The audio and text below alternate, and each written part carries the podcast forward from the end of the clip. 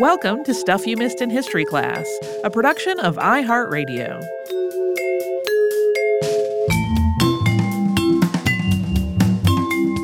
Hello and happy Friday. I'm Tracy V. Wilson. And I'm Holly Fry.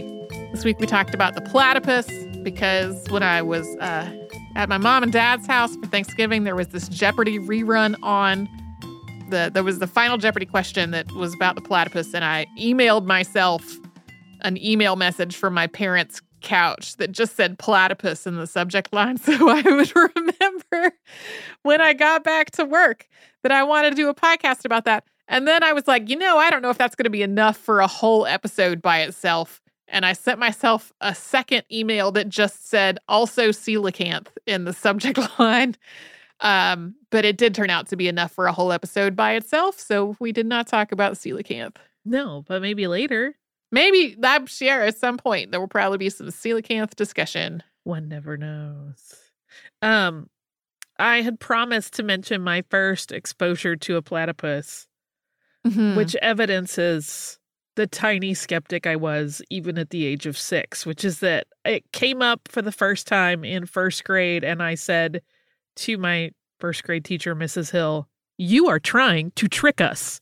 Like I, I thought this was one of those like gotcha moments of education where they were like sure. gonna send us down a path and go, haha, none of you thought to ask, is this real? Because sometimes Yeah. teachers do stuff like that.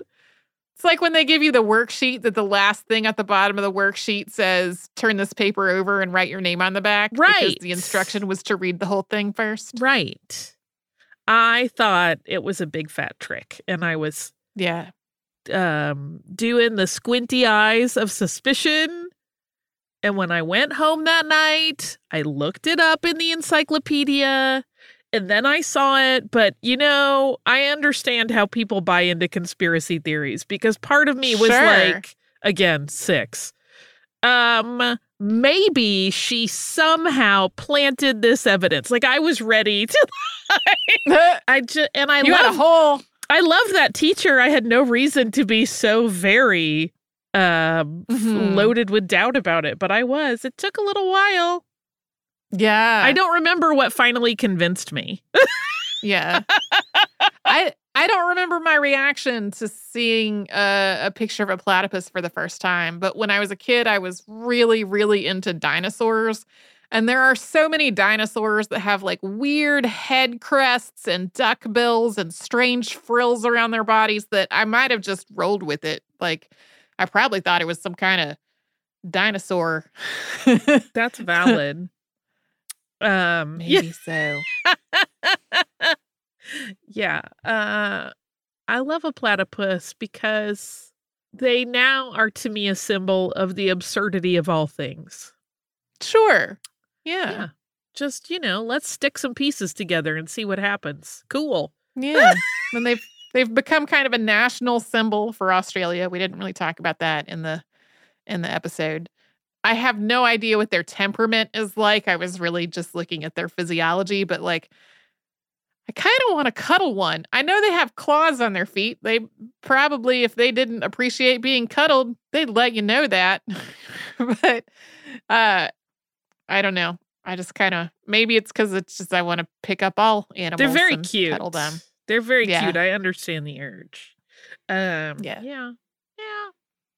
In my head I want them to be much bigger. Like I want them to be um you know, the size of a small to medium dog. I want like a Mhm. really big platypus to walk around with. I remember being disappointed when I discovered they were fairly petite. Yeah, they're they're pretty small animals. So anyway, this was definitely a fun episode in the same way that the Piltdown Man episode had been. Although that one was also infuriating because the, you know, somebody had made up this hoax with the Piltdown Man and it had wasted a whole bunch of scientific time. And this was more it, it was a long process before the the European scientific community agreed on what was up with the platypus. So while there was a lot of writing that was um, kind of weird and on the wrong track, it it was moving toward an understanding rather than going down the wrong track for an extended period of time. So uh, it did not have the angering layer of uh, a lot of the reading for the Piltdown Man had. Um, and I forgot that I had talked in that episode about how much I had enjoyed doing the research on it until I just re listened to it uh, while making sure that we didn't make any gigantic mistakes in it before making it a Saturday classic.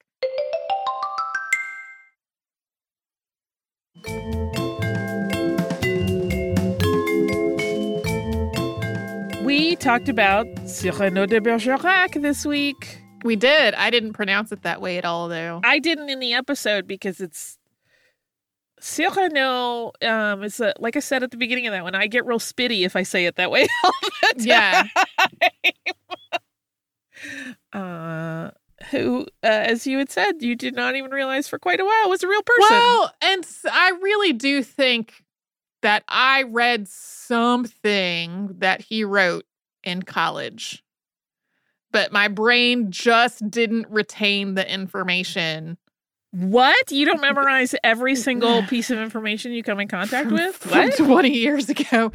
Um and so like because like we talked about in the in the episode there are so many fictionalized depictions of him. I really just in my head he had settled into a fictional character from probably novels that were then made into movies. Is sort of how my brain constructed who Cyrano de Bergerac was. Uh, and most of them involved character having a very big nose and being in love with somebody named Roxanne. Um, and that's my brain. My, How my brain just sort of boiled that down. Um, I mean, uh, no one can blame you. I think probably most people feel that way. I mean, the thing is, right? Like the Cyrano story, this idea of loving someone, and I, of which I mean the play, not his real life. Sure, this idea sure. of loving someone, thinking they will reject you because of how you look, and you know this secondary love interest who is beautiful, using your words to woo someone. It's so common in our world obviously there have been you know many many instances of it but like to me where i notice it's so common is that like it is a a plot line that shows up in sitcoms it was a bob's Hmm. burgers episode i mean which um linda calls a cyrano de bergerac which is one of the most brilliant turns of phrase on the planet in my world um eh, right I like it's that idea of like being enamored of someone and being afraid they will reject you is so common to everybody. I think that's why Mhm. like that play has endured for so long. Um and it is it's like our modern mythology, right? That's why you could easily go, no, that's not a real person. That's a story that Yeah. Well, and we've talked about other other real people who seem like fictional characters and people even remember as like one of the first episodes that I ever wrote for the show many, many years ago was on Johnny Appleseed. yeah. Real person.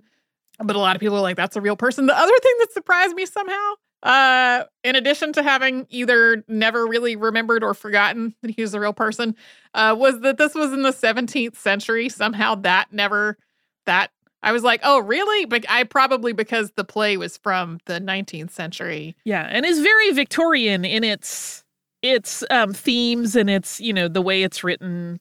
Um yeah. It's very much the Victorian ideal of a man who is both full of bravado and very sensitive. Um so, Hmm. so that's like one of the, you know, uh key figures of of that sort of character that is again why people uh, kind of gravitate to him and and identify with the Cyrano of that story. I suspect the real Cyrano may have been a little more difficult to identify with in real life. Mhm. Um, he seemed very fascinating and kind of like a lot, but yeah. but also you know and pretty pretty neat um there's a, a whole side party that we didn't get into because it's really not germane to the Cyrano story but there was like a whole side drama with that head of the college that he satirized Mhm. uh Granger and like we mentioned that there had been scandals around him but one of the scandals around him was so fascinating to me because it was that he had apparently for quite some time had an affair with a woman who like worked in the school in some sort of like menial role like as a cleaning woman or something. And everyone knew it and it was not an issue. But then he married her which also was not an issue but where people got mad and it became a scandal was that he tried to introduce her to society as his wife in a way that would be like equal to him in social standing and people lost their minds. No. which is evidences so many problems but i was just like fascinated by that. That whole drama could be its own new version of cyrano de bergerac that we romanticize and write a play about. Um there are a million. The other thing i wanted to mention that we did not i did not bring up here you will sometimes see cyrano as also having the first name of hercule. Maybe Maybe I uh I didn't didn't bother to include it because we would have buzzed right past it because it's not one that stuck hmm in his constant mode of of reinvention. I did read a thing and I it's not a thing you can really fact check. Uh but I read one assertion that like his friends, his close friends would have called him by his name Savinien, which he was born with. But that he would have always introduced himself not with that name, but with Cyrano de Bergerac, uh, which is a just a fascinating little tidbit. Yeah. If you time travel and meet him, you could call him that, and he'll think you're a friend. Should we briefly mention that there's a new movie just so folks know that we know? It's a yes, new movie. Yeah. there is a new movie. There might be more information about it coming We'll see. on this very program. Uh, yeah, keep your ears peeled. That's all I'll say there. Um, yes, Cyrano, the Cyrano story. Do you have a favorite version of the Cyrano story in in film or Oh, I, television, well, so the- other than Bob's Burgers, which I love maybe the most? I think the one that I probably have the most familiarity with is the movie Roxanne. Of course. I don't remember what year that came out, but that's a movie that I saw in theaters. Um, let's look. I was gonna say my brain wants to say ninety three, but I don't know that I trust that. 1987. Yeah. Um, so we're talking about a period in my life. Uh, I would be 12. So at an age to be having crushes on people and very self-conscious about my appearance. Um, so uh that's probably why. there was also uh, just a few years after that in 1990 was the Gerard Depardieu version Oh, of. Cyrano, which I remember uh, being. I was working in college in the summers in a costume shop, and I remember all of the women that I was working with getting the vapors discussing Gerard Depardieu in that role. And oh was yeah. I, I have such a strong memory of that discussion and how delightful and funny it was that um, it will stick with me forever. But really, until you've seen Tina Belcher do it, you haven't seen Cyrano Sure. de Bergerac story, which is not true. All of that is a very good one. Um, uh, yeah, that's the good thing, right? If you are into the story, there's plenty to he- to watch. Keep you busy Yeah. catalog them all. We hope that you have enjoyed this week with us and that as you head into your weekend that it is filled with some rest and relaxation or at least very smooth sailing if you don't have ti downtime to yourself. In any case, we will be right back here tomorrow with a classic and then we'll see you again on Monday with brand new stuff.